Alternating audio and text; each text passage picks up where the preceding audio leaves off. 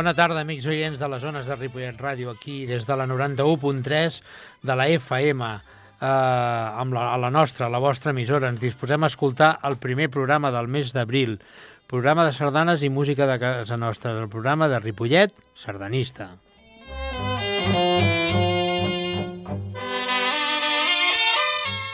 Bé, i desitjant que hàgiu, que hàgiu passat unes, una molt bona Setmana Santa i unes bones vacances i hàgiu reposat i algú hagi pogut anar per alguna plec que altra que hi ha hagut a ballar sardanes, presentem a l'equip que formem part d'aquest programa.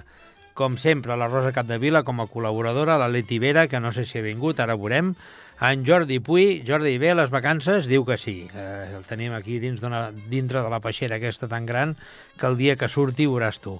I qui dirigeix i presenta un servidor, Pere López.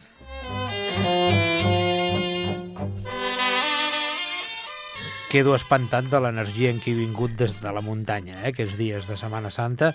A 3, 3 www.ripolletradio.cat podem escoltar edicions anteriors per consultes, dedicatòries o peticions al correu electrònic de l'entitat ripolletsardanista.gmail.com o bé al telèfon de l'entitat 636 19 82 67 i, com no, informació per la pàgina del, del Facebook. També podeu escoltar aquest mateix programa d'avui el diumenge repetit de 10 a 11 del matí.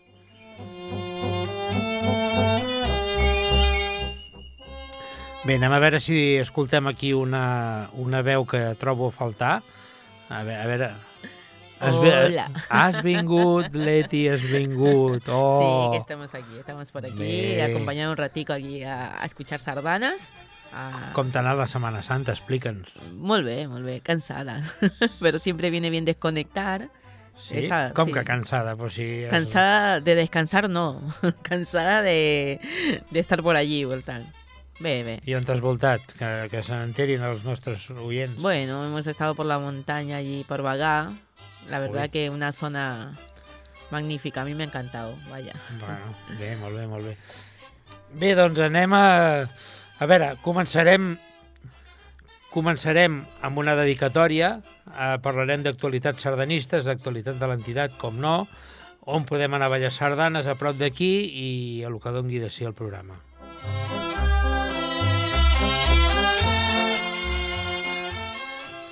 Bé, anem per la primera dedicatòria. Aquest dimecres passat, o sigui abans d'ahir, va ser l'aniversari d'un bon amic nostre i un jove compositor. Ah, que no saps qui va, qui va fer Edats Leti el dimecres? Qui va ser què? Perdona. Qui va fer, qui va complir la majoria d'edat? Ay, no, ahora no caigo. ahora estoy ya, ahora me has pillado ya. El representant de la, de la marinada. Ah, molt bé, molt bé, no?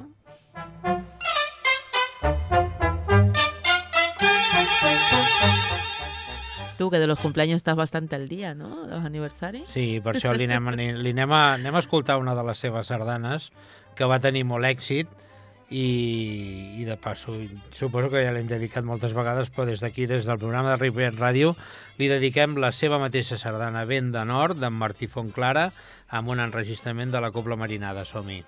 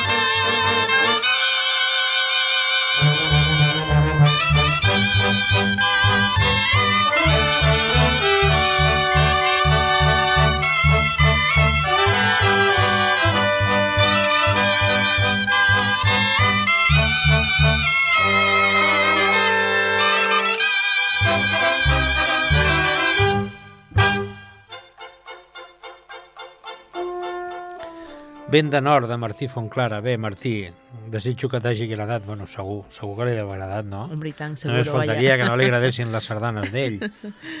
Bé, la qüestió és que és una sardana que va tenir molt èxit i que segueix tenint molt èxit i que la, que la seguim escoltant i que la desitjo que la seguim escoltant molts anys i que allà qualsevol aplec on anem i on hi hagi la marinada i, i no sols la marinada, altres cobles toquin vent de nord. Bé, i ara parlem justament de la ballada de Sant Jordi, que ens queden tres setmanetes, eh, i som-hi a gaudir d'una nova experiència, que és la ballada de Sant Jordi, justament, com tu vas dir la setmana passada, no l'altra, eh, eh, serà una ballada celebrada el mateix dia de Sant Jordi. Quines novetats tenim? Tenim ja ubicació? Crec que no, eh, encara. No, encara no. Bé. Ah, Ahora se va a realizar una, una reunión Sí. y ya supongo que será para, será para finiquitar ya. Divendres que ve Ah. podrem donar als nostres oients el- la ubicació. Sí, Les sardanes sí. ja et dic jo que sí, que, els, que el divendres que ve i ja en podrem escoltar alguna. Mirarem de fer un programa engrescador perquè està clar que per Sant Jordi mm, Bueno, sardanes esperemos. a tot i pleni per Sí. tot arreu. Nada, intentaremos ya que para aquel día yo supongo que ya tendremos ya la ubicación ya concretada porque ya se tendría que ya cerrar en teoría ya esta semana el, el calendario, todo lo que es el calendario de lo que se celebrará la diada de San Jordi. O sea que... Bé, com que- normalment les sardanes es solen fer a les 6 de la tarda, el que farem és una crida de tots els pobles aquests que fan sardanes, com Cerdanyola, Sabadell, Sant Cugat, perquè, per exemple, la principal de Llobregat vindrà corrents des de Sant Cugat. A les 6 de la tarda Oh, pues que venga trayendo a la gente. ya. toquen a Sant Cugat i ara els hi, els hi direm, escolta, eh, un autocar i que tota la gent de Sant Cugat vingui cap a Ripoll. Bé, eh, donada aquesta informació i tenint en compte que la setmana vinent ja podrem eh, saber quines són les sardanes que, que tocarem el, el dia de Sant Jordi, eh, anem a escoltar una, una sardana. És Brindis a Sant Sadurní, d'en Ricard Viladasau, i l'escoltarem amb un enregistrament de la Copla Sant Jordi, ciutat de Barcelona. Som-hi!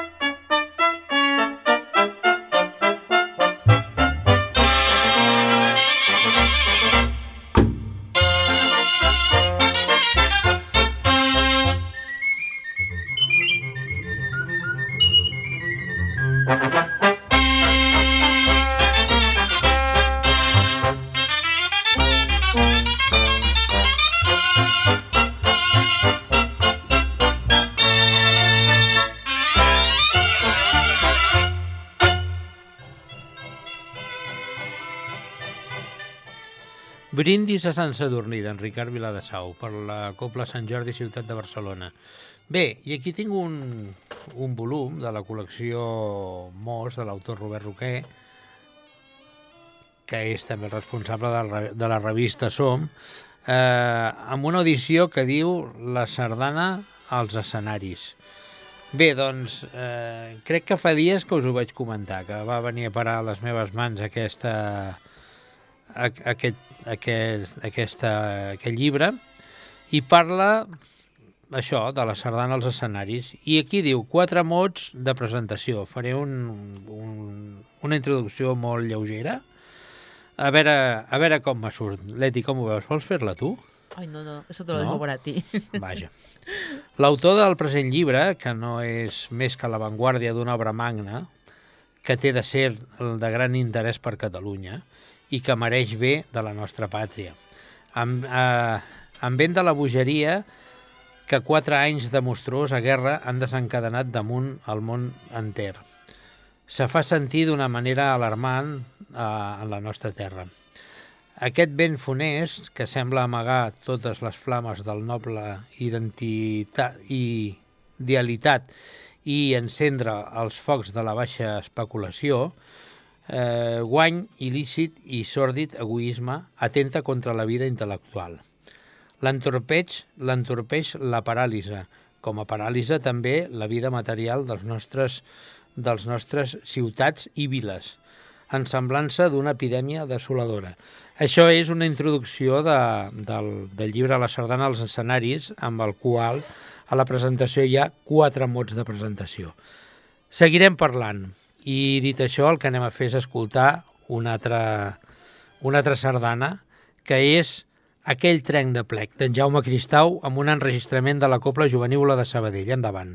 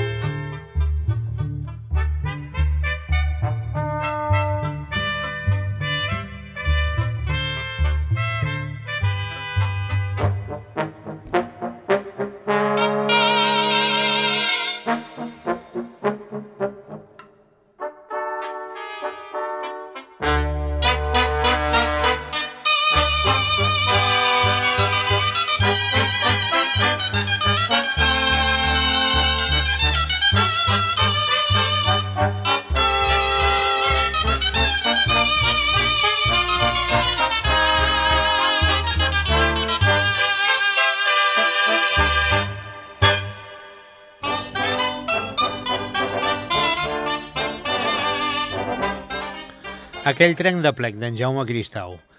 Eh, bé, això després d'haver fet 5 cèntims d'una una mica del llibre de la col·lecció Mos, eh, de la sardana als escenaris d'en Robert Roquer i, Jugl i Jutglà.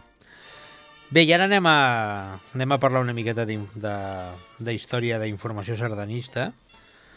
Aquí hi ha un article que diu la sardana objecte d'estudi en una tesi sobre la frontera a l'Espanya franquista. Això sona Es fuerte. ¿eh? Sona fort, eh, això. es fuerte, fuerte. Doncs Nariela House és una doctorada en Història Contemporània de la, Uni de la Universitat de Barcelona que ha escrit un treball d'investigació sobre la relació entre els sardanistes del Principat de Catalunya i la Catalunya dels anys 60. El seu interès per aquesta realitat es basa en el fet que per la seva tesi buscava informació sobre la documentació que permetia passar la frontera legalment durant el franquisme als anys 60. Durant, durant l'etapa de recerca, els arxius històrics van adonar-se que la majoria de passis col·lectius de passis col·lectius de 24 hores que durada per creuar la frontera s'atorgaven a colles de sardanes, com el paper d'actors no, no estatals en la construcció de xarxes eh, fronteres, frontereres. Era un tema d'estudi per a aquest congrés que el va desenvolupar. Interessant, eh? Sí? Doncs bé, el que anem a fer és escoltar una sardana que va una miqueta no vinculada amb aquella època, però que l'amic Jordi Paulí va, inter... va, va composar, que és Paupes, Bor... Paupes per Bòsnia, la colla sardanista d'ensaires del Penedès va tornar d'un creuer pel mar Adriàtic. Eh, entre els components de la colla i els companys sumaven 48 persones. I aquell any el grup principal de dansaires estava format per joves dels grups Els Joves Dansaires, com a premi per haver guanyat un campionat de Catalunya. Van sortir del, del Vendrell un 3 de maig cap a Venècia, on l'endemà van fer una actuació sota els porxos de la plaça de Sant Març, degut a la pluja. Com que l'element més característic de Venècia són els canals d'aigua, a la vora dels quals està construïda la ciutat de la Sardana, que triaren per ballar a ser aigua gelida d'en Ricard Viladasau. El viatge va ser en vaixell. En vaixell. Uh, la vila emmurallada de, de Dubrovnik, a Croàcia, fou el primer port de la travessia en aquell vaixell que van atracar, on la, la cola havia decidit per fer la ballada de sardanes per la pau a cada viatge. De fet, van triar Dubrovnik, vingué motivat perquè és una ciutat que va patir els en, en estralls de la Guerra dels Balcans. De no va ser gaire... De no va ser pas gaires anys, men, menys mal. Menys... Menos... Menos mal, vaya. Menos mal. I el lloc que van escollir per, per fer-la va ser davant del mateix ajuntament on treballaren Pau per, per Bòsnia d'en Jordi Paulí. Anem a escoltar-la, aquesta sardana. He fet una miqueta de, de breu explicació del per què Pau per, per Bòsnia i amb quina va dedicada. Anem a escoltar-la. Pau per Bòsnia d'en Jordi Paulí amb un enregistrament de la Copla Juvenívola de Sabadell. Som-hi.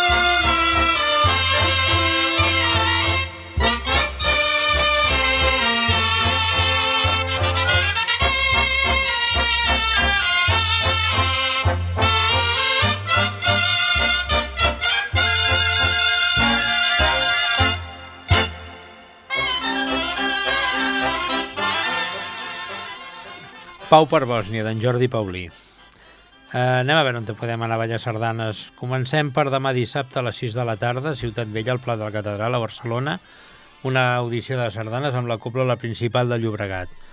Mm, demà dissabte també a les 6 de la tarda a Badalona, al Teatre Zorrilla, al carrer Canonger Baranera, número 17, tenim un concert amb la Copla Marinada i passem a dos aplecs.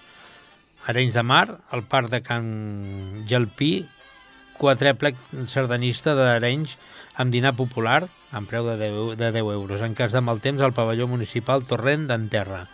Les Coples, la ciutat de Girona, els Montgrins, la principal de la Bisbal i la Flama del Farders. Com se les gasten, eh, aquests... Sí, eh? sí, sí. Eh, L'hora no l'has dit, eh, secretària, a les 11 del matí i a dos quarts de 5 de la tarda.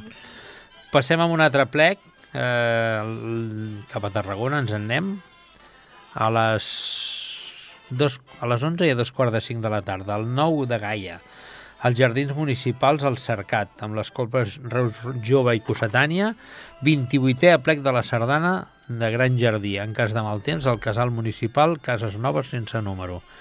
I anem amb una última ballada de diumenge a les 12 a la Llagosta, a la plaça Antoni Baquer, en cas de mal temps, a la Fundació Agrària, carrer Sant Josep, número 27. Una audició a les 12 del migdia amb la copla, la principal de Llobregat. I donada aquesta petita informació d'on podem anar a ballar sardanes, us diem que si voleu veure tota l'agenda sardanista, com sempre, entreu a la pàgina de la Federació Sardanista i podeu accedir a tota l'agenda sardanista. Anem a escoltar Puig Castellà d'Enric Gratacós amb un enregistrament de la Copla Juvenívola de Sabadell. Som-hi!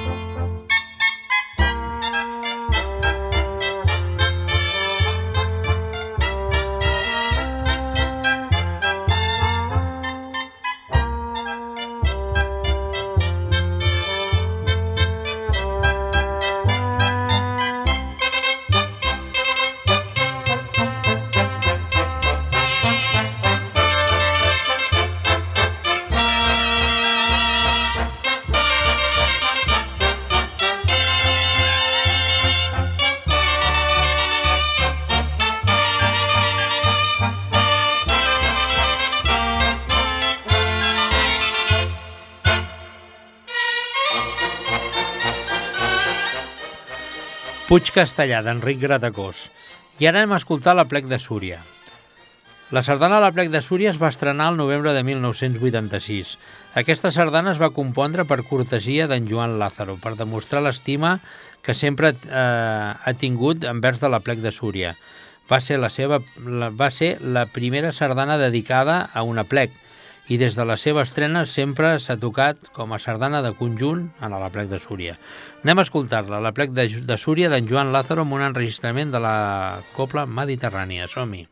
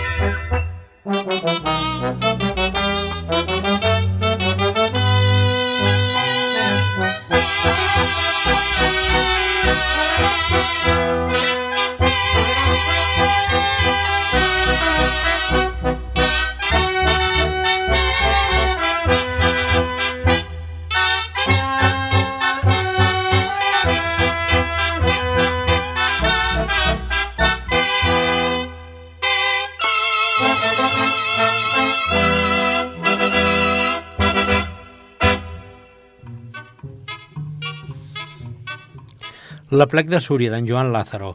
I anem per una, per una següent sardana. És Terrassa al cor. És una de les sardanes que els terrassencs més estimen. És Terrassa al cor, del mestre Manel Saderra i Puigferrer. I fou estrenada al setembre de l'any 1994 a la dotze, dotzena Diada Sardanista i el 23è, 23è a plec de, de Terrassa, amb motiu de l'homenatge eh, que la ciutat li va dedicar fou estrenada el dia 28 de desembre de l'any de l'any 1998. Anem a escoltar-la, Terrassa al cor, d'en Manel Saderra i Puigferrer, amb un enregistrament també de la Copla Mediterrània. Som-hi.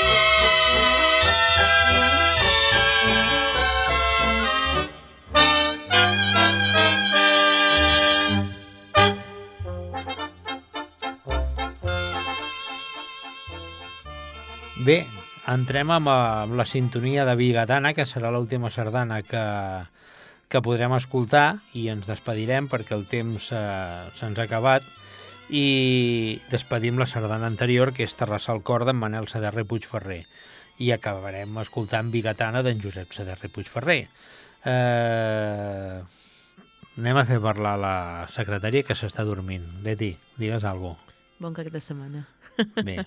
es que he de recuperarme. Las vacaciones cansan también. Que te'n vas anar de farra eh, quan, a la no, nit? No, no, no, nada de farra. Però ja no hi havia massa soroll, eh? Bé, mm, Rosa Capdevila, gràcies una setmana més per la teva col·laboració i que per molts anys. Leti, me n'alegro que t'hagis hagis passat una bona Setmana Santa. Jordi Puy, el nostre control de so fins la setmana que ve i qui dirigeix i presenta un servidor Pere López. Acabem escoltant aquesta sardana, Bigatana, d'en Josep Saderra. Adéu-siau, que balleu moltes sardanes, que sigueu molt feliços i que visqueu molt bé la vida. Adéu. Adéu.